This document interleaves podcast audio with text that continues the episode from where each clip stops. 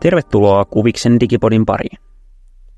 Tässä podcastissa tutkitaan taidekasvatuksen ja teknologian risteyksiä, mahdollisuuksia, ongelmakohtia ja visioita pohtivalla otteella. Miltä näyttää tulevaisuuden taidekasvatus? Tai millaisia vaikutuksia digitalisaatiolla on taidekasvatuksen kentällä? Mä oon Andra. Mä oon Tuomas. Ja mä Tiina. Ja me ollaan kaikki maisterivaiheen taidekasvatuksen opiskelijoita Aalto-yliopistossa. Meillä on enemmän kysymyksiä kuin valmiita vastauksia, joten tämä podikin on sen mukainen. Haparoiva, tunnusteleva, utelias ja välillä aivan tietämätönkin.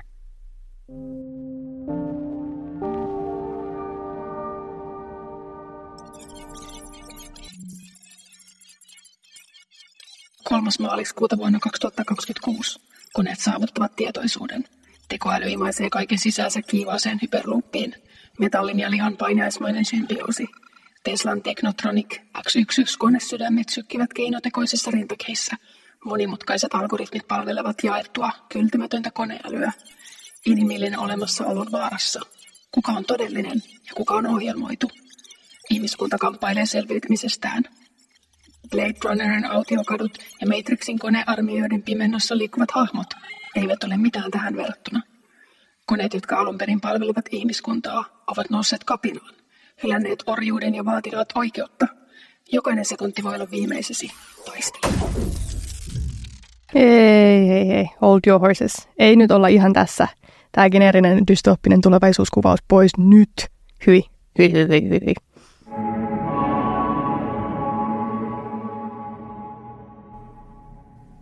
No niin, kuinka kaukana tai lähellä me ollaan tuommoista tulevaisuutta teidän mielestä? No aika kaukana ainakin mun mielestä.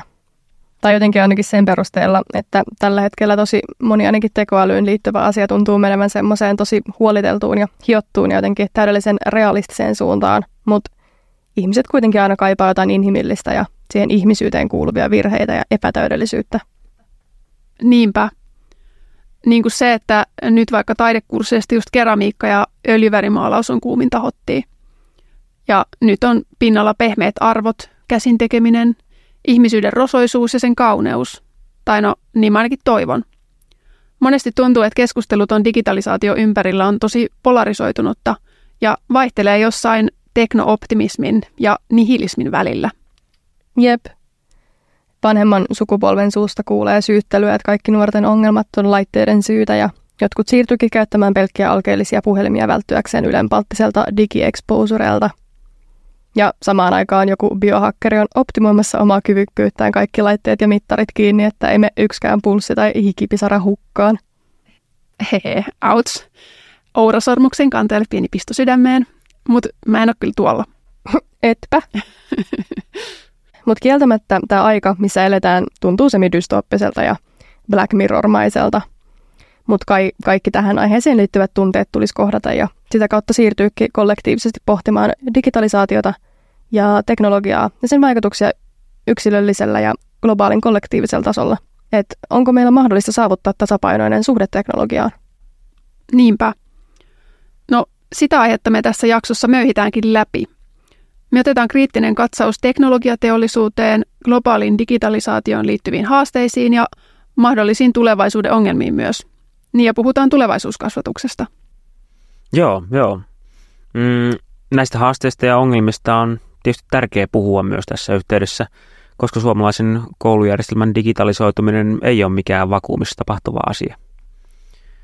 Tämä on erittäin linkittynyt globaaleihin trendeihin ja markkinoihin, kolonialismiin, luokkaeroihin, laitteistuvaan maailmaan ja yhdenvertaisuuteen tietysti.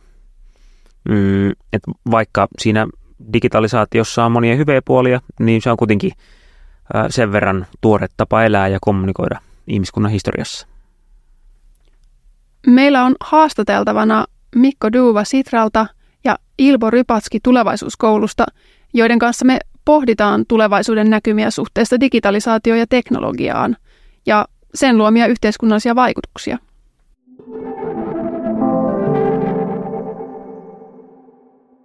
No niin, mutta ennen kuin päästetään haastateltavat ääneen, niin yksi asia, mistä tulee kyllä mainita kanssa suhteessa digitalisaatioon, on keskustelu pisatuloksista.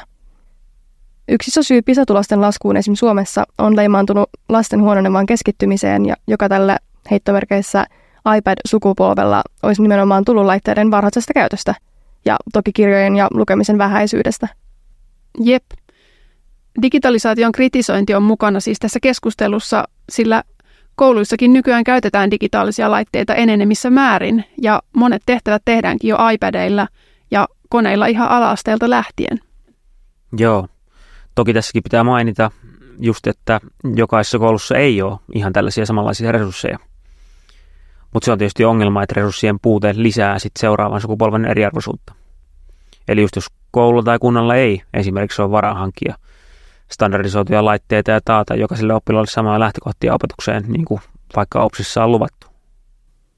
Joo, se ei ole okei, että koulutusmateriaalit jää vanhempien maksettavaksi, koska kaikilla ei yksinkertaisesti ole varaa ostaa uusimpia ja hienoimpia laitteita. Joo. Sitten tuli myös näihin pisatuloksiin ja teknologiaan ja digitalisaatioon liittyen mieleen, että kun nythän ne parhaat pisatulokset on just Itä-Aasian maissa, että tehdäänkö siellä jotain paremmin tai toisin niin kuin opetukseen ja teknologiaan liittyen kuin meille? Hyvä kysymys. Auktoriteetti on varmaan ainakin vahvempi ja opiskelupäivät on pidempiä. Mutta mikä osa teknologialla on tai millainen osa tekoälyllä on, niin sitä on varmaan vielä vähän vaikea sanoa. Mutta tuosta tulee kyllä mieleen esim. Kiinassa tapahtuva oppilaan jatkuva monitorointi aivosähkökäyrien ja silmien liikettä mittaavien laitteiden kanssa, joista opettajat ja vanhemmat saa sitten reaaliaikaista tietoa lapsien keskittymisestä. Joo, aika dystooppinen meininki kyllä. Että onkohan toisit meidänkin kasvatuksen ja koulutuksen tulevaisuus kaikkialla? Jep, toivottavasti ei. Ja PISA on kuitenkin vaan PISA. Tietysti voi kysyä, että miksi semmoisia PISA-testejä tehdään – Mm, ja voidaan pohtia sitä, että mitä PISA kertoo ylipäätään yleissivistyksestä tai eri aineiden oppimisen tasosta ja soveltamisesta.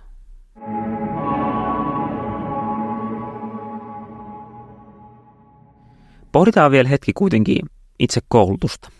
Että miksi ja mihin koulutus tarvitaan. Mä haluaisin kysyä teiltä, että mitä teille tulee mieleen ekana tästä. Ihan vaan, että millaisia ajatuksia teille herää intuitiivisesti että mikä on koulutuksen tehtävät tai mitkä on sen tärkeimmät tehtävät? Voi apua. Isoja kysymyksiä. Mm, joo. Äh, äh. Mutta ihan, ihan vaan, että mitä koulun pitäisi tehdä, tehdä tai tarjota oppilaalle tai yhteiskunnalle? Mm, no, mä oon ainakin miettinyt sitä jotenkin eksitän, että meidän pitäisi opettaa semmoisia taitoja, jotka valmistaa lapsia ja nuoria pärjäämään tässä elämässä – tai ymmärtää maailmaa niiden ympärillä ja heidän suhdetta sit siihen ja antaa työkaluja myös muutokseen esim. kriittisen ajattelun kautta. Joo, se muutosymmärrys on tosi tärkeää. Pitää opettaa joustavuutta muutoksia kohdatessa ja rohkeutta myös luopua jo saavutetuista eduista. No tämä on erityisesti aikuisille. Ja niin, myös dialogisuutta erilaisten ihmisten välillä, vaikka ne ajattelisi just ihan eri tavalla kuin sä. Joo, joo, todellakin hyviä, hyviä ajatuksia. Ja, ja no, toki maailmasta pitäisi pyrkiä tekemään parempi paikka ää, monin tavoin. Yhdenvertaisempi, tasa-arvoisempi ja ekologisesti kestävämpi maailma. Niinpä. Niin kuin ekososiaalisen sivistyksen kautta. Siihen tuo muutoskykyisyys kuuluukin ja pyrkimys kestämättömistä elintavoista luopumiseen. Niin ja maailman kompleksisuuden ymmärtäminen, eli kuinka asiat nivoutuu yhteen symbioottisesti – ja tietty huolenpito, että ensi happinaamari itselle ja sitten muita hellimään. Ja muunlaisia kanssa. Huh, mitä kaikkea. Ähm, Tämä onkin sitten haaste, että kuinka tätä kaikkea saa opetettua. No todellakin, joo. Aika erilaiset vaateet tämän päivän opettajalla kuin vaikka jokunen vuosikymmen sitten. Totta. Ja sitten meidän pitää kuitenkin luoda myös toivoa tulevaisuuteen. Yleisesti mä haluaisin kannustaa kaikkia tosi isoihin juttuihin ja vaikuttamaan. Mutta sitten on myös nämä kaikki pienemmät teot, niin kuin aineettomuuden suosiminen materiaan sijaan, mihin on helpompaa tarttua. Mutta siis kohtuullisen luonnonvarojen käytön voidaan myös nähdä olevan rauhantyötä, eli se voi estää konflikteja köyhissä maissa. Tuon mä olin itse asiassa bongannut hyvästä kasvatuslehden artikkelista viime vuodelta by Foster, Salonen ja Sutela. Ja se me voidaan kyllä linkata meidän sivuille. Joo, mahtavaa. Ja sitten tietysti tuohon liittyen tällä hetkellä yksi tärkeä asia on ilmastonmuutoksen hillitseminen. Ja just tuon ekososiaalisen sivistyksen kautta voidaan saada siihen työkaluja. Ja tähän ilmastonmuutoksen vastaiseen taistoon liittyy tosi voimakkaasti fossiilisesta energiasta siirtyminen uusiutuviin energiamuotoihin, eli tämä niin sanottu vihreä siirtymä. Eli milläs kaikin tavoin tämä kytkeytyy suomalaiseen kouluun? No, monellakin tapaa. Mm, tähän vihreään siirtymään meidän koulujärjestelmä jollain tavalla tietysti panostaa ihan senkin kautta, että meidän ikään kuin erityisosaamista täällä Suomessa on just kaikkien uusien teknologioiden kehittely. Jep. Ja tässä tärkeää huomioida myös se, mistä Tomikin haastattelussa nelosjaksossa puhu, että samalla kun me täällä kehitetään kaikkea uutta teknologiaa ja digilaitetta, niin ne materiaalit niihin louhitaan ihan muualta. Eli tämä vihreä siirtymä täällä meillä tapahtuu muiden ihmisten kustannuksella. Joo. Länsi kehittyy kovaa vauhtia digin kanssa ja meillä on aktiivinen tulevaisuuden kuvittelu, kun taas samaan aikaan eriarvoisuus kasvaa globaalin pohjoisen ja globaali etelän välillä. Joo, todellakin. Esimerkiksi just nyt Kongossa on käynnissä kansanmurha koboltin takia. Toi koboltti on tärkeä mineraali, jota käytetään esimerkiksi ladattavissa akuissa – ja tällaisia akkuja on kaikissa meidänkin käyttämissä laitteissa, kuten tietokoneissa, puhelimissa, tableteissa, piirtokynissä, jne. Ja sitten sen lisäksi, että me käytetään näitä laitteita meidän arjessa, me käytetään niitä myös koulussa ja meitä opetetaan myös hyödyntämään ja kehittelemään niitä laitteita. Niinpä, hiljaiseksi vetää. Onneksi en ole ostanut uutta tietokonetta kohta kymmeneen vuoteen. Ja aika iso vastuu muuten heille, jotka tekee päätöksiä koulun digihankinnoista tai hankkimattomuuksista. Jep. Tuossa Kongon kriisissä hyötyjät on suuret teknologiayritykset, esimerkiksi Apple ja Microsoft ja Tesla ja ynnät muut. Et koloniaalisesti vaan ryövätään mineraalit ja käytetään hyödyksi, että saadaan sitten sitä vihreitä siirtymää täällä. Apple tosin on luvannut tänä vuonna siirtymänsä käyttämään kierrätettyä kobolttia kaikissa laitteissaan vuoteen 2025 mennessä. Okei. Okay. Saa nähdä, lupaileeko muutkin isot yhtiöt kohta kierrätysmateriaalin siirtymistä. Toivotaan. Mm, niin. Mutta sitten taas toinen järkyttävä esimerkki on toi Akbobloshi jätemaa Gaanassa, jonne suurin osa ainakin Euroopan teknologiajätteestä päätyy. Ja siellä monet työskentelee vaarallisissa olosuhteissa yrittäen paljon käsin erottaa kierrätettäviä osia ja esim. just kobolttia ja kuparia sisältäviä kappaleita ja akkuja. Jep.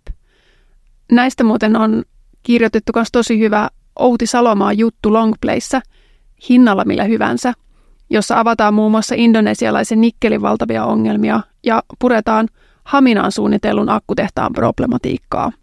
Ja me laitetaan myös tästä artikkelista linkki meidän nettisivuille. Mutta tässä vaiheessa voitaisiin mennä kuulemaan, mitä tulevaisuuden tutkija Mikko Duval on tästä kaikesta mieltä.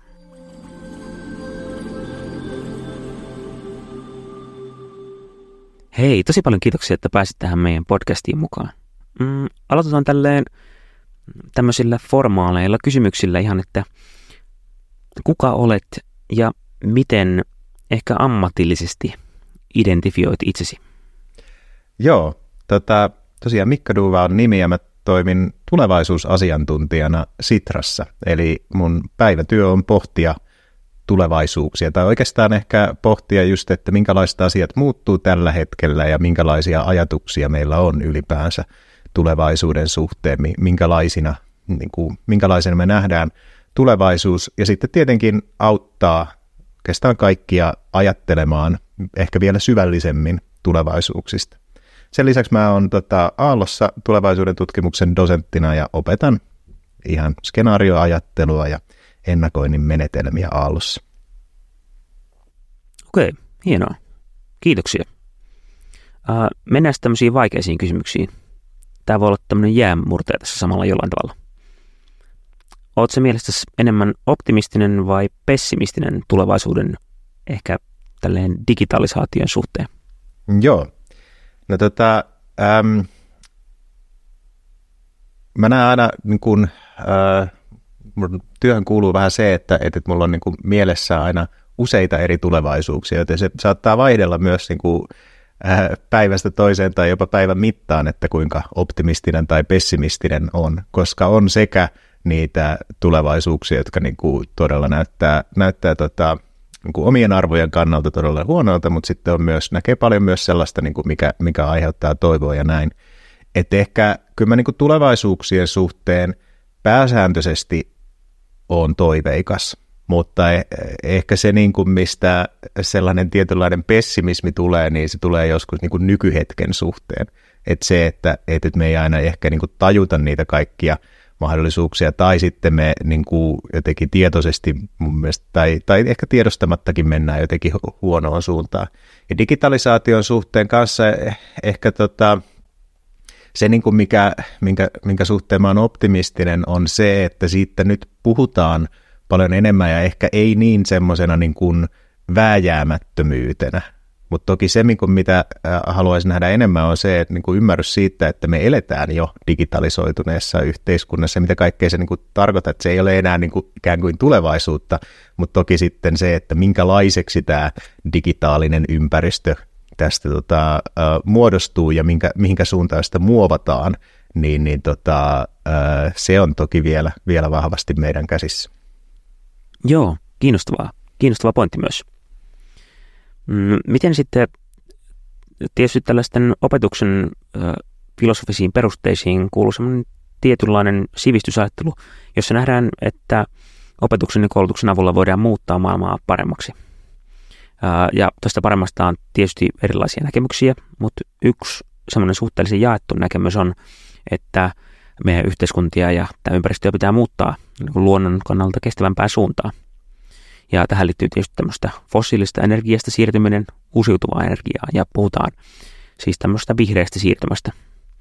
Ja äh, tähän vihreä siirtymä, äh, siihen tietysti liittyy erilaisten uusien teknologioiden kehittämistä, äh, tietysti voimakkaasti myös digitalisaatio sitä kautta.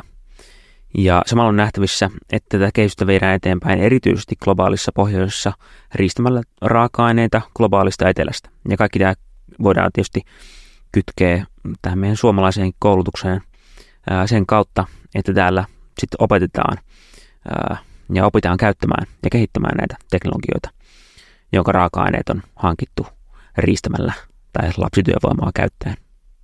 Miten sä näet, että tämmöinen uusi kolonialismi ehkä tota kautta vaikuttaa sitten tähän vihreään siirtymään ja digitalisaatioon? Ja onko täysin eettinen vihreä siirtymä sun mielestä mahdollinen? Joo. No ensinnäkin mä oon hirveän niin kuin iloinen, että, että teillä on tällainen kysymys, koska siis tämä on mun mielestä osoitus myös siitä, että, että tähän ö, vihreän siirtymän näihin eri puoliin on niin kuin herätty. Jonkin verran näistä on ollut jotain uut, ö, niin kuin uutisia ja juttuja, mutta, mutta ei missään nimessä mun mielestä vielä, vielä keskustella tota, ö, tarpeeksi just sitä, että kun puhutaan ö, reilusta ja kestävästä, niin kenelle se on reilu ja kenelle se on kestävä – Ehkä tässä niin kuin, näin niin kuin tulevaisuuden tutkijan näkökulmasta on, on tämmöinen tyypillinen, että, että me helposti haksahdetaan semmoiseen niin kuin helppoihin ratkaisuihin tai, tai erityisesti ajatellaan niin kuin teknologia edellä. Ja siis itsekin insinööritaustaisena, niin, niin äh, ajattelen, että kyllä teknologialla on ihan merkittävä äh, rooli, mutta ei se, niin kuin, ei se tota, yksin äh, ratko asioita, vaan meidän täytyy myös muuttaa meidän – toimintatapoja ja, ja, ja tota ajattelumalleja, jolloin silloin ehkä se, että, että tota, äm, jos me onnistutaan myös vaikkapa kuluttamaan vähemmän, käyttämään vähemmän energiaa, äm, niin kun mietitään meidän materiaalien kiertoa sille, että menee niin kun, että hyödynnetään paremmin näitä niin kuin paikallisia raaka-aineita ja näin, niin kyllä tämän tyyppinen vihreä siirtymä, kyllä se mun mielestä voi olla niin kuin kestävä ja reilu, ja, ja me voidaan ottaa niin kuin eettiset kysymykset huomioon. Ähm, mutta et, et, et, tota, jos taas niin kuin halutaan vaan pitää kiinni ikään kuin siitä, että mitä, mitä tällä hetkellä on ja miten me tällä hetkellä toimitaan, niin, niin silloin, se, silloin, silloin kyllä ei ole varmaan globaalisti kauhean reilua siirtymää ää, tulossa. Mutta niin kuin sanoin, niin hyvä, että näistä tota, keskustellaan ja, ja, ja niin kuin toivottavasti keskustellaan vielä enemmän jatkossa. Mm, joo, totta. Tärkeä pitää asiat tietysti mukana tässä keskustelussa. Sitten tähän teknologian kehitykseen ja digitalisaatioon varsinkin tällä hetkellä liittyy tämmöinen aika kuuma peruna tekoäly, joka kehittyy tällä hetkellä tosi kovaa vauhtia isoin harppauksen ihan lyhyessä ajassa. Saattaa tulla tosi paljon isoja muutoksia sen suhteen. Ja miten sä näet nämä tekoälyn vaikutukset tulevaisuudessa erityisesti ehkä lasten ja nuorten opetukseen ja koulutukseen noin niin kuin tulevaisuuden tutkimuksen näkökulmasta? Joo, no tästäkin on usein, useinlaisia erilaisia tällaisia tulevaisuuksia. Mielessä yksi on se ehkä, mitä niin kuin tähän kaikkeen niin kuin hypeen ää, liittyy ja, ja tota, varsinkin näitä palveluita tarjoavat haluavat esittää, että, että, että kuinka tämä nyt niin kuin mullistaa opetuksen vaikka sille, että jokaisella on oma ää, tuuttori tai opettaja, joka mukautuu sitten ja ikään kuin kaikki opet- opetus tälleen automatisoituu ja näin. Ja siinäkin on hyvä sitten miettiä, että mitä silloin ymmärretään opetuksena. Mä joskus ää, tota, esityksissä käytän tällaista yhtä ää, niin kuin vanhaa tulevaisuuskuvaa, se on noin 1901 tehty, jossa, jossa tota, on opettaja, joka istuu vähän oppilaita ylempänä oppilaat sievässä rivissä ja, ja sitten tota, sillä opettajalla on edessä semmoinen niin kone, johon hän työntää kirjoja ja sitten niistä siitä koneesta menee johdot oppilaiden päähän, ja, eli siis kirjaimellisesti tälleen niin kuin työntää, työntää tuota tietoa päähän. No ihan et, et siinäkin on jälleen niin kuin ajateltu, että et, et opetus mullistuu ja nyt se niin kuin ulkoa oppiminen onkin sitten paljon helpompaa ja, ja, ja näin. Tota, ja ehkä se niin kuin oleellinen kysymys siinäkin on, no mitä on oikeastaan ää, oppiminen? Oma ehkä tulokulma on enemmän se, että et, et tekoälyhän on työkalu ja sellaisena se pitäisi niin kuin nähdä ja, ja sitä voi käyttää hyvin, hyvin tai huonosti ja on hyvä myös tietää vähän sen niin kuin työkalun taustoja, että et kyllä se niin kuin varmasti tulee helpottamaan todella montaa rutiiniasiaa, mutta ei se niin kuin ymmärrystä korvaa. Ja, ja tota, äm, ehkä tällaisessa, jos miettii sitten niin kuin lasten ja nuorten opetusta ja koulutusta, niin on hirveän tärkeää, ettei, e, ettei me niin kuin, kuin li, anneta liiaksi toimijuutta tai persoonallisuutta tekoälylle, joka kuitenkin on dataa ja algoritmeja, ja, ja ikään kuin vahvistetaan sitä ymmärrystä, että, että, että mi, mi, mikä tämä systeemi oikeastaan on, koska tälläkin hetkellä niin, niin tota, saattaa chatbotit ja muut niin kuin vaikuttaa tosi niin kuin ihmisiltä, ja meillä ihmisillä on ehkä tapana niin kuin, äh, tota, ajatella, vaikka oli se sitten kivi tai tekoäly, niin, niin ajatella sitä, sitä jonain tällaisena ajattelevana toimijana, mutta, mutta, mutta näin, näin ei näin ei kuitenkaan ole, niin, niin, niin ehkä se, että, että ymmärretään, että mis, mikä, miten tämä tekoäly toimii ja mitä dataa siellä on taustalla, kuka sen on tehnyt, ikään kuin tämmöinen ymmärrys, niin, niin se ei niin kuin automaattisesti tuu ja sitä on niin kuin ehkä hyvä, hyvä tota, ää, opettaa. Ja sitten tämmöinen, tota, mä tiedän vähän, äm, äm, hieman ehkä toisenlainen näkemys myös on se, että että, että jos me hyödynnetään tekoälyä paljon ja hyödynnetään sitä ikään kuin tällaisena työkaluna, niin sen lisäksi meidän on hyvä myös opettaa ihmisiä selviytymään ilman tekoälyä. Itse asiassa tälläkin hetkellä on hyvä niin kuin opettaa, että miten me selviydytään vaikkapa ilman Googlea tai muita hakukoneita, koska – kyllä tämä meidän digitaalinen ympäristö tämä on todella haavoittuvainen ja, ja, ja tota on, on niin kuin ihan täysin mahdollista, että, että, että tietoverkot tai sähköverkotkin jopa niin kuin ei toimisi niin luotettavasti tulevaisuudessa kuin mitä ne toimii tällä hetkellä. Niin jos ei meillä ole ikään kuin mitään tällaisia tota, taitoja vaikkapa oppia hakea tietoa tai, tai niin kuin kehitellä asioita yhdessä ilman näitä tota, digitaalisia palveluita, niin kyllä me ollaan aika ihmeissämme sitten, kun tota, ne ei, jossain menee vitti vinoon ja ei tota, harrastusten WhatsApp-ryhmät toimi niin kuin tässä on jo vuosi sitten, kun se oli, niin, niin kävi. Joo, tosi kiinnostava pointti ja hyvä pointti myös tuosta, niin kuin, kuinka meidän pitää muistaa se, että on nyt muitakin tapoja ehkä etsiä tietoa ja hankkia tietoa. Sitä huomaa itsekin ehkä helposti fiksautuvansa näihin kaikkiin digitaalisiin palveluihin ja alustoihin. Joo.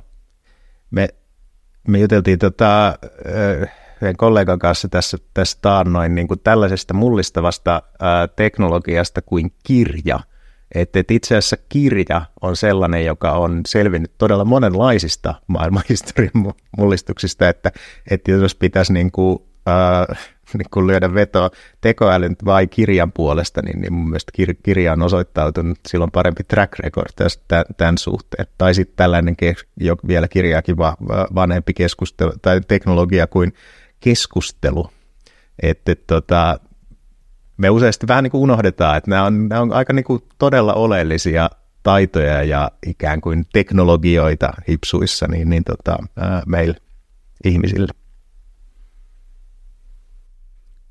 Totta. Joo, tosi hyvä pointti. Mm, miten sitten, nyt tulee tämmöinen vähän vaikeampi kysymys, ja mä yritinkin jo vähän muotoilla sitä uudelleen, mutta tällä hetkellä puhutaan paljon siitä, miten maailma ehkä tällaisesta länsimaisesta perspektiivistä moninapaistuu maailmanpoliittisesti, ehkä liittyen militarisaatioon ja muuhun myös. Ää, erilaiset suur, suurvaltamahdit yrittää hankkia enemmän valtaa maailmassa – ja luoda ehkä uudenlaisia keskittymiä. Ja sitten tämä ehkä, mä yritän tälleen taitavasti kytkeä tämän nyt tähän meidän kasvatukseen ja koulutukseen. Ää, tässä kun tätä haastattelua tehdään tällä hetkellä joulukuussa 15. päivä 2023 vuonna, niin ihan vastikään on julkaistu 2022 PISA-tulokset, jossa on taas nähty ää, näiden OECD-maiden tulosten laskua – ja myös Suomessa tällaisia aika merkittäviä laskuja. Mutta sitten taas me huomataan vaikka, että muualla maailmassa ja erityisesti just Itä-Aasian maissa ne tulokset on tosi kovia ja on nousseet aika pitkään. Mutta miten sä näet, tai nähdäänkö tulevaisuuden tutkimuksessa, että vaikuttaako tällainen moninapaistuminen ehkä sitten myös jollain tavalla mm, myös koulutukseen tai tuleeko tällaisia uusia keskittymiä me ollaan ehkä tyypillisesti täällä länsimaissa ajateltu, että tällainen länsimainen koulutus on jotenkin tosi uniikki ja parasta ja sitten sitä on tietysti myös viety joka paikkaan myös muualle. Mutta onko näkyvissä, että me voitaisiin myös oppia jostain muualta jotain muuta? Niin, aina, aina varmasti voi oppia eri, eri paikoissa moninäkökulmaisuus mun mielestä on semmoinen, mitä kannattaa ehdottomasti tota vaalia. Mutta ehkä noissa PISA-tuloksissa, niin, niin on toki niin kuin hyvä miettiä, että, että, että, äm, että jos harjoitellaan pisatuloksia varten, niin silloin luultavasti pärjää niissä, niissä paremmin, niin kuin joidenkin maiden suhteen saattaa olla se tilanne. Tämä ei tarkoita sitä, etteikö meidän kannattaisi niin kuin itse katsoa Suomessa niitä tuloksia, erityisesti sitä, että mitenkä, mitenkä tota, niin kuin mun mielestä meidän kannattaa kilpailla itsemme kanssa tuollaista, että katsoa, että mitä, miten tämä, niin kuin, mihinkä suuntaan on kehitys mennyt ja mihinkä pitäisi tarttua. Ehkä niissä kiinnostavaa on myös se, että millä tavalla tämmöiset niin kuin, äh, niin kuin erot äh, niin kuin alueiden tai, tai tota, sukupuolen, sukupuolen tai tällaisten suhteen niin kuin näkyy ja, ja mitenkä tota, tämä on äh, kehittynyt. Se on ehkä sellaista, niin kuin, mihinkä kannattaa kanssa sitten tota, ää, tarttua. Mutta ehkä tämmöinen, niin kun, jos miettii niin kuin globaalia kehitystä ja geopolitiikkaa ja näin, niin kyllä, niin kuin, kyllä se vahvasti näyttää siltä, että tällainen niin blokkiutuminen niin jatkuu ja erityisen huolestuttavaa on semmoinen tietynlainen niin kuin sääntöpohjaisuuden haastaminen, mikä kuitenkin on ollut tässä va- vallalla niin kuin jälkeen vahvasti, että, että sen varaan on rakennettu ja meillä edelleen on tällaisia niin kuin globaaleja instituutioita, edelleen eletään vahvasti globalisoituneessa maailmassa, niin, niin se, tämä, on, tämä on kiinnostava ää, jännite. Ja ehkä tällaisessa, jos nyt miettii sit niin kuin koulutuksen näkökulmasta, niin, niin, niin mä satsaisin aika paljon just siihen eri näkökulmien ymmärtämiseen ja sellaiseen niin kuin, äm, rakentavaan dialogiin myös tämmöisissä hyvin niin kuin, siis konfliktitilanteissa. Me helposti, tai siis on syytäkin, niin kun konflikti on päällä, niin on asioita, minkä pitää tarttua ja, ja, ja näin, mutta samaan aikaan on hyvä ehkä nähdä sitten niiden konfliktien niin kuin niitä pidemmälle ja että et me, ei, me ollaan tällä yhdellä pallolla, me ei täältä, täältä niin kuin, tota, en usko, että kauheasti nyt minnekään Marsiin tässä lä- lähiaikoina niin kuin lähdetään ainakaan suuressa mittakaavassa, niin, niin, niin kyllä meidän jotenkin pitää oppia niin kuin elämään täällä ää, samalla pallolla ää, yhdessä. Ja että et se niin kuin on ehkä semmoinen, mihinkä, mihinkä koulutuksessa kannattaa tota, tota, tota, ää, satsata. Joo, joo, hyvä pointti.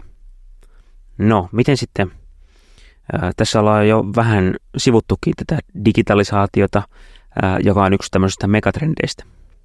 Mutta digitalisaation lisäksi, millaisia muita koulutukseen vaikuttavia ehkä megatrendejä tai heikkoja signaaleja on havaittavissa? Tai minkälaisia trendejä tai signaaleja sä toivoisit itse näkevässä tulevaisuudessa? Joo.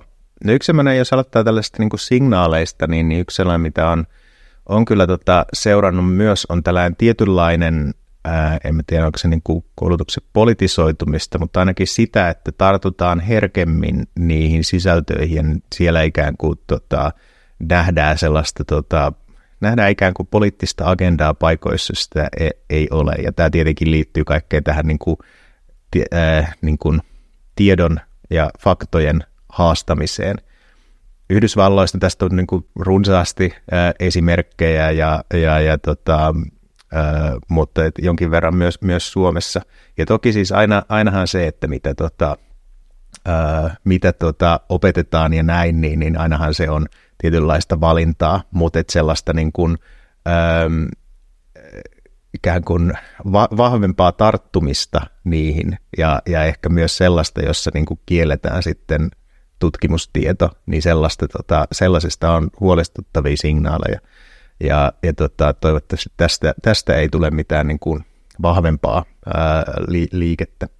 Mutta ehkä sitten näissä trendeissä, niin, niin, niin kyllä mä näen, että, että tämmöinen tästä elinikäisestä oppimisista ja jatkuvasta oppimista on puhuttu vaikka kuinka kauan, mutta kyllä se ehkä niin kuin ajatustapa on, on niin, niin tota hiljalleen kuitenkin muuttunut, että nähdään, että se oppiminen ei tapahdu vain kouluissa tai yliopistoissa, vaan se tapahtuu monissa muissa paikoissa ja, ja, ja, ja tota, äh, ehkä silloin se kysymys on, että mitenkä todennetaan sitä oppimista ja mitenkä myös tajutaan että itse, että olenpas muuten oppinut jotain ja, ja tällaista niin kuin itse ää, reflektointia, yhdessä reflektointia, niin, niin tota, ainakin toivoisi ehkä näkevänsä sitten vielä, vielä tota enemmänkin ää, eri, eri paikoissa. Kuitenkin jos ajattelee sitten tulevaisuuksia, niin, niin, niin jos jotain uskaltaa sanoa on se, että, että, että muutoksia on luvassa. Ja y, ehkä sellaisia niin kuin yllätyksiäkin on luvassa, jotka tulee just siitä, että me ollaan onnistuttu riittävästi haastamaan niitä oletuksia, mitä meillä on.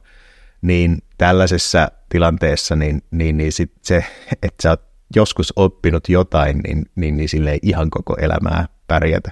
Mutta ihminen onneksi on mun mielestä hyvin tämmöinen utelias ja oppivainen olento, joka kyllä niin kuin ihan koko elämänsä ää, niin, niin tota, oppii ja pystyy oppimaan, niin, niin, niin tää, ja ehkä sitten vielä tämä, tää, tota, että mitä niin kuin opitaan ja miten, mitä sillä niin kuin ymmärretään, että et, et vähän niin kuin näkee tällaista tota, vastakkainasetteluakin jopa, että et, et oppimista oppimisen takia ja silloin useasti tällainen sivistys ja erityisesti tämä niin kuin tietopainotteinen sivistys korostuu. Tai sitten oppimista, että et, et, palvellaan ää, kun elinkeinoelämän tarpeita, että kilpailukykyä Suomelle, kun meillä on osaavaa työvoimaa ja näin. Ja siis näitä molempia tietenkin niin kuin tarvitaan, mutta sen lisäksi niin kuin halua, haluaisin nähdä ehkä enemmän sitä, että, että, tota, oppimisella vahvistetaan just tällaista niin kuin yhteiskunnallisen muutoksen taitoja. Että jos meidän täytyy nyt tässä niin kuin hyvin nopealla aikavälillä uudistaa meidän energiajärjestelmää liikennejärjestelmää ja, ja kaikki niin kuin, äh, tällaisiin niin kuin liittyvät ää, ajattelumallit, niin ei se, niin kuin, ei, se, ei se helppoa ole ja me tarvitaan siihen omaa osaamista. Ja samaan aikaan sitten, että mitenkä huolehditaan hyvinvoinnista, että mitenkä pystyy tällaisessa muuttuvassa maailmassa ja muuttuvassa työelämässä niin kuin suunnittelemaan omaa työtänsä, pitää huolta omasta ja muiden hyvinvoinnista. Tähän vaatii myös omat niin kuin, taitonsa, niin tämän tyyppistä ehkä haluaisi nähdä vielä, vielä tota, vahvistuvan entisestään.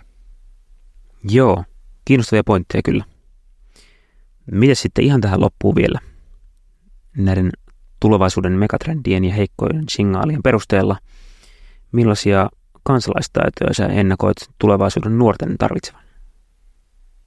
No mä vedän tässä nyt ihan niin kuin röyhkeästi tällä niin sanotusti kotiin päin ja sanon, että kyllä se niin kuin tulevaisuusajattelu olisi sellainen kansalaistaito. Se on, se on siinä mielessä ihan, ihan hyvä, tota, äh, hyvä tota, kansalaistaito, koska siis kyllä me kaikki ajattelemme tulevaisuutta, kaikki osaamme ajatella tulevaisuutta. Se on sinänsä niin kuin ihmisille ja kaikille niin kuin olennoille tyypillinen asia niin ajatella tulevaisuutta. Mutta samaan aikaan toki siinä voi niin kuin, ähm, kehittyä ja, ja tota, tehdä sitä vielä, vielä ikään kuin syvemmin ja, ja järjestelmällisemmin. Eli just se, että, että tietää, että mitkä asiat muuttuu tällä hetkellä, mitkä on ne niin kuin muutokset, mistä meidän pitäisi olla tietoisia, ja myös, että mitkä asiat on jo muuttuneet. Aina välillä tuntuu olevan myös se, että, että kun puhuu tulevaisuudesta, niin saattaa puhua ikään kuin nykyhetkestä.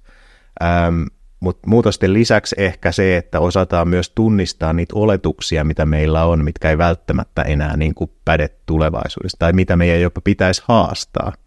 Ja, ja sitten, jotta ei jäädä tyhjän päälle, niin myös kuvitella niitä erilaisia tulevaisuuksia. Ja, ja ehkä siinä niin kuin siltä näkökulmasta, että mitä me voidaan oppia näistä erilaisista tulevaisuuksista nykyhetkeä ää, varten. Niin, niin, niin jos tätä, tätä niin kuin äh, olisi vielä, vielä tota, äh, enemmän, niin, niin tota, kyllä mä uskon, että pystyttäisiin vielä paremmin rakentamaan niitä parempia tulevaisuuksia yhdessä. Joo. Hei, kiitos tosi paljon vielä kun pääsit haasteltavaksi.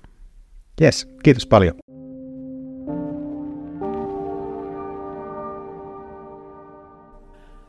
Hyviä huomioita Mikolla. Joo, oli kyllä tosi hyviä pointteja tulevaisuuden kuvittelusta. Onneksi tähän jo keskitytäänkin muun muassa tulevaisuuskoulussa. Me haastateltiin siis tosiaan myös Ilpoa tulevaisuuskoulun toiminnasta ja miten siellä ehkä taklataan näitä haasteita ja millaisella kulmalla siellä yritetään niihin vastata. Mennään kuulemaan Ilpoa.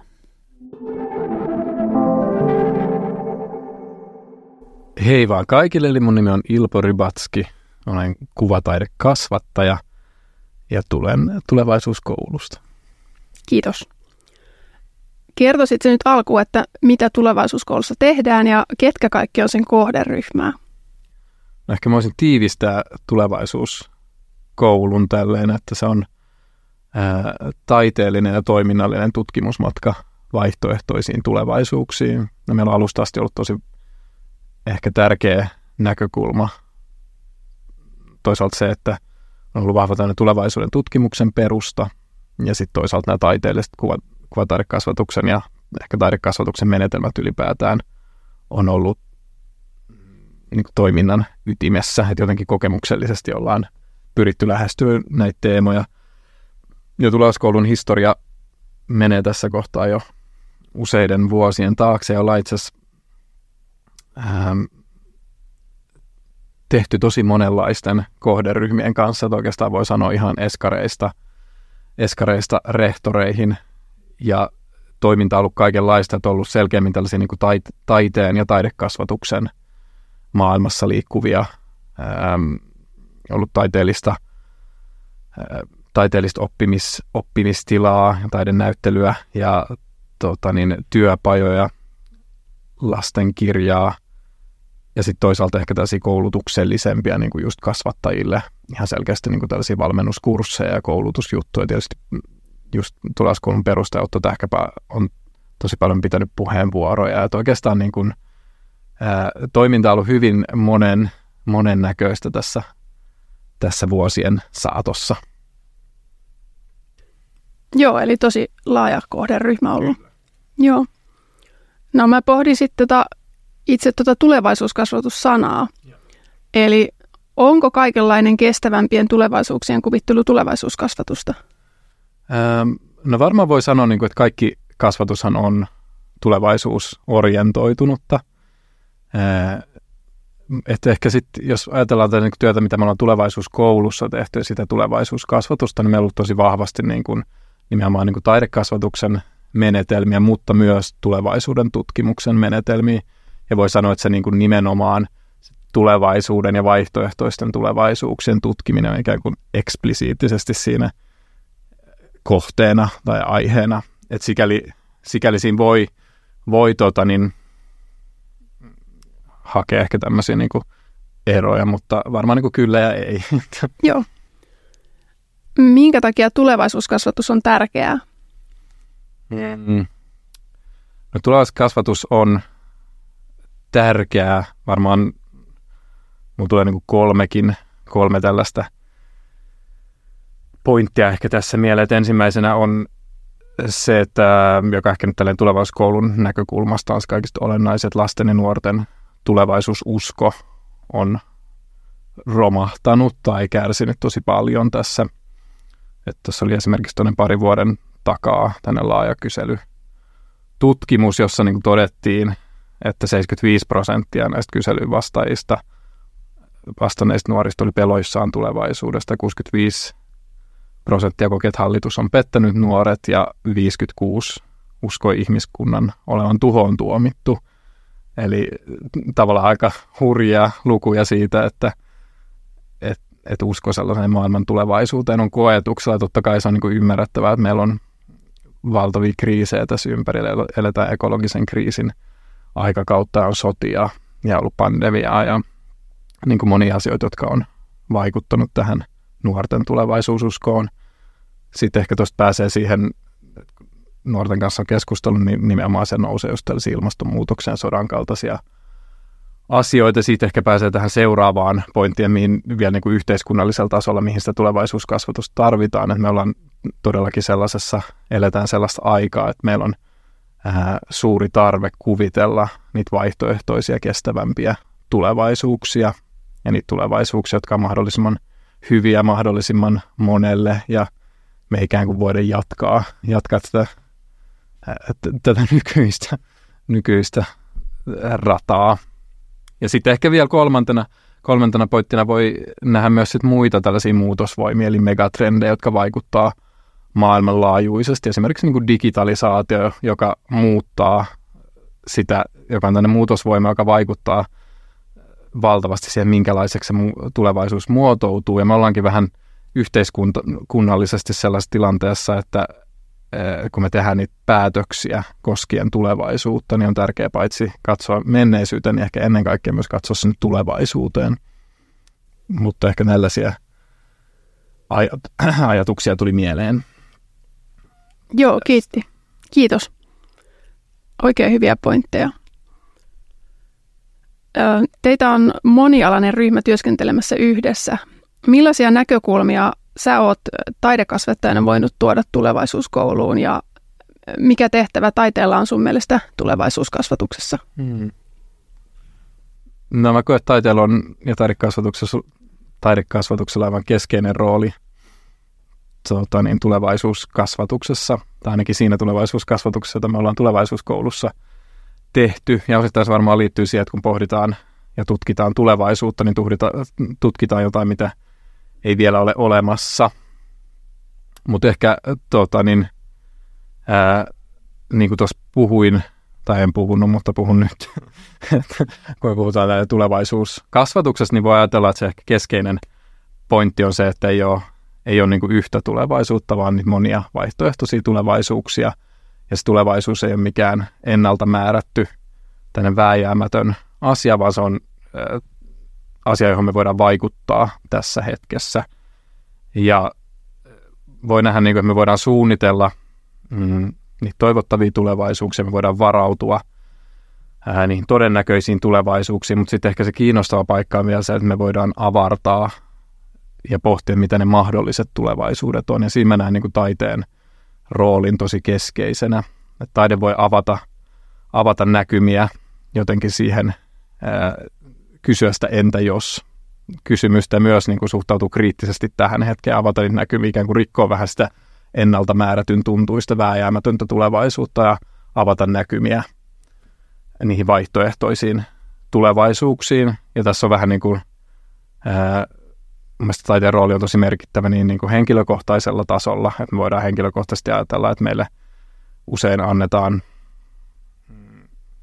tosi tiukkojakin ennalta määrättyjä rooleja siitä, minkälainen pitäisi olla ja taide voi tarjota niin kuin toisin, toisin olemisen paikkoja, paikkoja nähdä, että hei, mustahan onkin moneksi ja samalla tavalla just yhteiskunnallisesti avata niitä näkymiä vaihtoehtoisiin tulevaisuuksiin.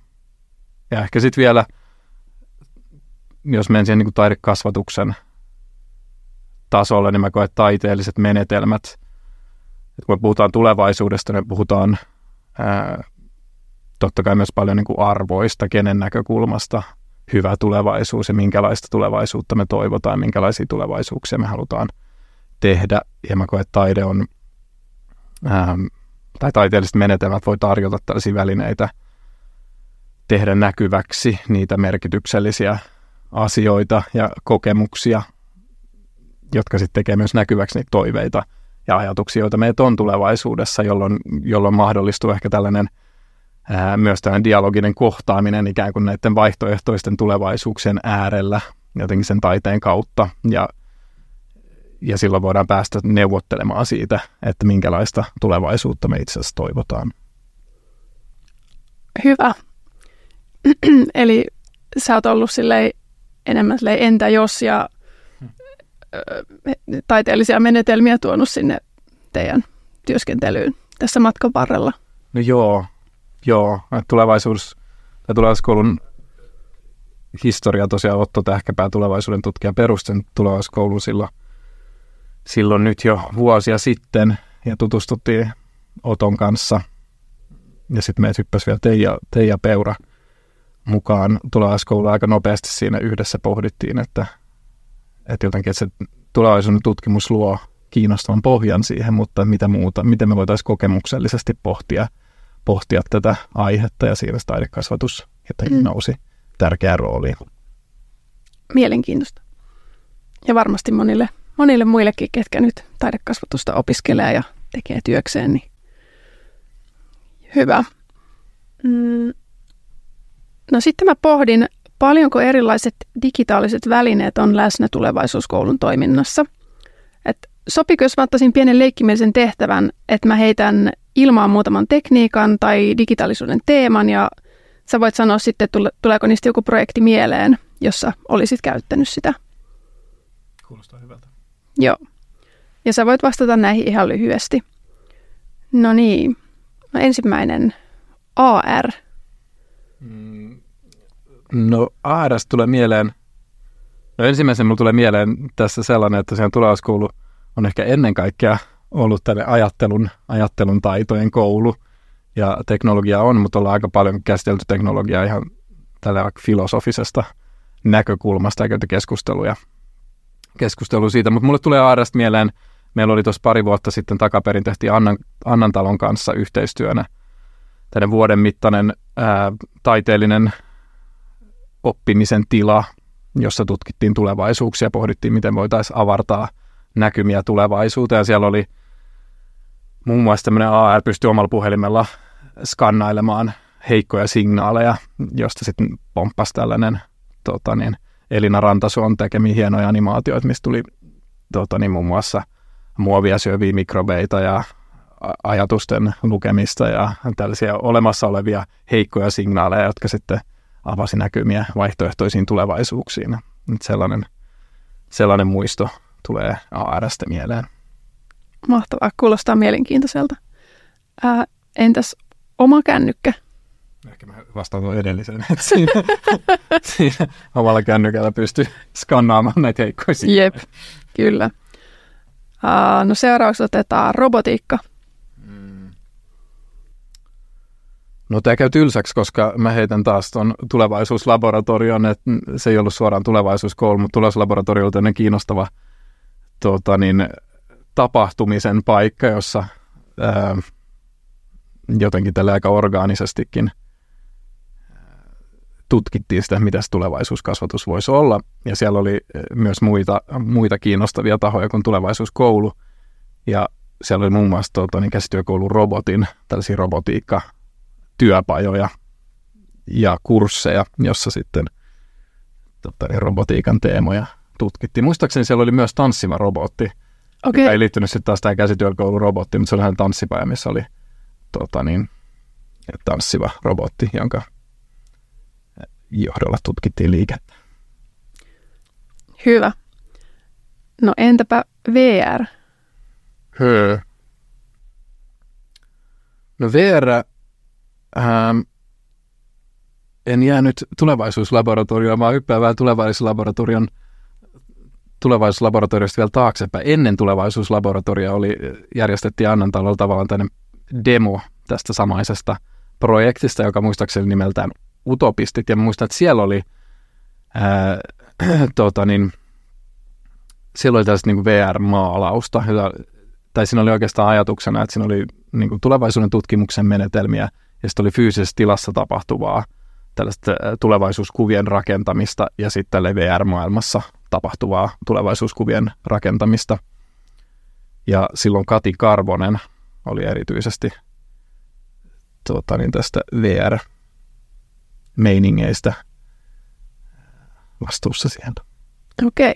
Mutta kuten tässä huomaa, niin, tuota, niin nämä, nämä meidän teknologiakokeilut on aika paljon ollut itse asiassa muiden, muiden tekemiä, että ollaan tehty tosi paljon. Ja se kertoo ehkä jotain olennaista myös tulevaisuuskoulusta, että ollaan tehty tosi paljon niin kuin yhteistyössä muiden kanssa. Harvoin ollaan jotenkin yksin, yksin oltu ja mä koen, että se onkin tosi kiinnostava tapa työskennellä, että kukin voi tuoda siihen toimintaan niin kuin jonkun näkökulman ja yhdessä, yhdessä siitä syntyy sitten jotain kiinnostavaa.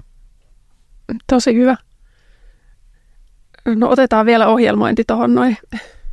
No ohjelmointi, tuota, niin nyt mulla ei tule tulevaisuuskoulusta äh, muista, muista projekteista kyllä, mutta en kyllä muista, että olisiko me tulevaisuuskoulussa suoran ohjelmoinnin kanssa. Varmaan sitten kun tästä lähden, niin muistan jotain, mutta en, en muista nyt. Okei. Okay. Hyvä. No oliko näistä vielä joku sellainen, mistä haluaisit avata enemmän? Hei. No ehkä toi, jota, mitä mä tuossa aluksikin puhuin, että, että me ollaan toki käsitelty, että teknologiahan vaikuttaa ja on, on niin tosi merkittävä tulevaisuuden muotoutumiseen vaikuttava muutosvoima. Ollaan paljonkin sitä käsitelty niin kuin vaikka meidän koulutuksissa, mutta itse asiassa aika paljon niin kuin siitä ajattelun näkökulmasta, ei niinkään mekaanisena taitona, vaan enemmänkin ehkä sen vaikutuksia ja sen pohtimista, pohtimista että, että jos puhutaan vaikka tämmöisestä tota niin, algoritmien kyllästämästä maailmasta, niin ei pelkästään se, että nyt harjoitellaan niin ohjelmoimista, vaan mietitään, että, että mistä, mistä käsin niitä algoritmeja kirjoitetaan ja kuka, kuka ne mahdollisesti omistaa ja minkälaisia näkökulmia ja minkälaisia eettisiä näkökulmia siihen voi sisältyä. Että ehkä se on ollut sitten tässä meidän toiminnassa Joo. Hyvä. Mm. Onko teillä teidän koulutuksiin tai muun toimintaan ollut luonteva tuoda mukaan kriisien ajan kriittisempiä puolia, esimerkiksi keskustelua digitalisaatio-ongelmista, esimerkiksi vihreä siirtymä ja sen tarvitsemat raaka-aineet, kuinka niitä tuodaan globaalista etelästä? Joo, kyllä mä sanoisin, että se on niin kuin ollut tosi keskeinen Joo. osa ja semmoinen myös motivaattori, motivaatio niin kuin alusta asti. Mä tuossa mietin, että esimerkkinä nyt meillä on kolme kertaa ollut tällainen tuota, niin, ekologisen jälleenrakennuksen koulutusohjelma rehtoreille, rehtoreille jossa no tästä kurssikuvauksesta, että ekologinen jälleenrakennus on tärkein tulevaisuuttamme määrittävä megatrendi. Ja yhteiskuntamme on uudistettava seuraavan 15-30 vuoden kuluessa fossiilivapaalle luonnon monimuotoisuutta vaalivalle yhden maapallon materiaalisia reunaehtoja kunnioittavalle perustalle. Ja tämän kestävyyssiirtymän toteutuksessa kasvatuksella ja koulutuksella on keskeinen rooli. Tämä on niin kuin yksi tällainen musta hyvä, hyvä ja tosi myös uutta luova mm. äm, avaus, joka on myöskin sanonut hirveän hyvää, hyvää palautetta, jossa on tota, niin, tosi vahvasti läsnä just tällaisen niin kuin ekososiaalisen sivistyksen teemoja ja transformatiivisen oppimisen teemoja. Ja tota, niin, siellä on huippu joukko huippututkijoita tutkijoita puhumassa ää, tosi moni, monipuolisesti näistä aiheista. Ja tässä pientä mainostusta, että pian ää, nämä matskut on kaikille saatavilla tuolla meidän nettisivuilla, että sieltä kannattaa tsekata, että löytyy aika hyviä, hyviä puheenvuoroja ja luentoja, jos kiinnostaa tämän suuntaiset aiheet. Mutta sitten mulla tuli toinen projekti mieleen, ollaan nyt syksyllä tehty tuolla Arabian peruskoulussa tällaista tulevaisuusvaltaan liittyvää projektia. Tulevaisuusvallassa on ehkä tiivistää kyse siitä, että kenellä on, kuka määrittää ne näkymät, joita meillä tulevaisuudesta on. Ja sehän on tosi olennaista tässä tulevaisuusajattelussa ja tulevaisuuskasvatuksessa, minkälaisia käsityksiä meillä on tässä hetkessä siitä tulevaisuudesta, koska ne vääjäämättä vaikuttaa siihen, että minkälaiseksi se tulevaisuus muotoutuu. Ja se on ollut tosi kiinnostava projekti, että siinä on, meillä on tänne kymmenen ysiluokkalaisen tota niin, jengi tai porukka, ydintiimi, joka, joka suunnittelee keväälle, nyt eletään jo kevättä 24, eli suunnittelee tälle keväälle tuota, niin opetussisältöjä liittyen tähän tulevaisuusvaltaan eri oppiaineista. Ja siellä on kuvista ja suomen kieltä ja tota, niin, yhteiskuntaoppia opoa ja, ja siellä on tosi kiinnostavia avauksia nimenomaan niistä aiheista, jotka on kiinnostaneet nuoria itse. Tosi mielenkiintoista. Onko toi niinku pitkäkestoinen projekti teillä? Joo, se on nyt tämän vuoden. Me aloitettiin työskentely viime syksynä ja nyt jatkuu keväällä.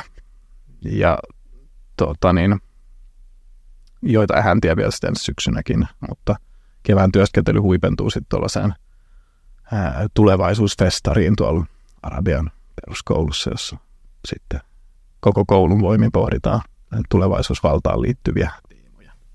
No ihan mahtavaa. Hmm. Voisit sä antaa jotain vinkkejä taidekasvattajalle, joka pohtii, kuinka voisi toteuttaa tulevaisuuskasvatusta? Hmm.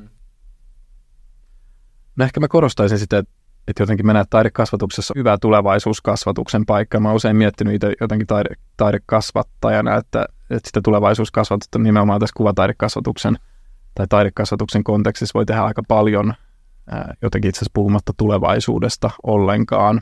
Ja, ja jotenkin tosi olennaiseksi nousee juurikin se, että luodaan niitä näköaloja sellaisiin tilanteisiin, jossa ehkä niitä näköaloja ei ole niin paljon. Ja se on musta tosi ytimessä siinä tulevaisuuskasvatuksessa, että jotenkin erityisesti silloin, kun jotenkin ne polut näyttää niin vääjäämättömiltä kapeilta, ne roolit, joita meillä annetaan näyttää niin jotenkin ennalta määrätyiltä kapeilta, niin mä koen, että taide pystyy tosi monin tavoin luomaan sellaisia niin kuin paikkoja, nähdä niitä vaihtoehtoja, nähdä niitä mahdollisuuksia. Ja sitten toki just sellainen, että me voidaan avata niitä näkymiä sinne vaihtoehtoisiin tulevaisuuksiin myös jotenkin pureutumalla kriittisesti tähän hetkeen ja pohtimalla erilaisia, ottamalla kantaa taiteen kautta erilaisiin kysymyksiin ja pohtia tässä maailmassa olemista sitä kautta. Toisin sanoen, että tosi hyvin, hyvin mun mielestä taidekasvatus sopii, sopii näiden teemojen. Joo. Eli varmaan pitäisi olla opetuksessa myös enemmän taidekasvattajille tulevaisuuskasvatusta. niin, joo. Varmaan se, se voisi olla kyllä ihan paikallaan. No, kiitos paljon. Kiitos.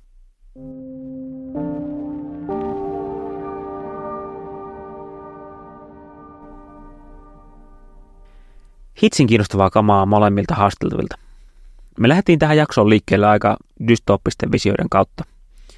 Ja ne on toki myös sellaisia, joihin aika moni voi jotenkin samaistua kaikkien pelkojen ja teknologiaan ja digitalisaatioon liittyvien epäilyjen kautta.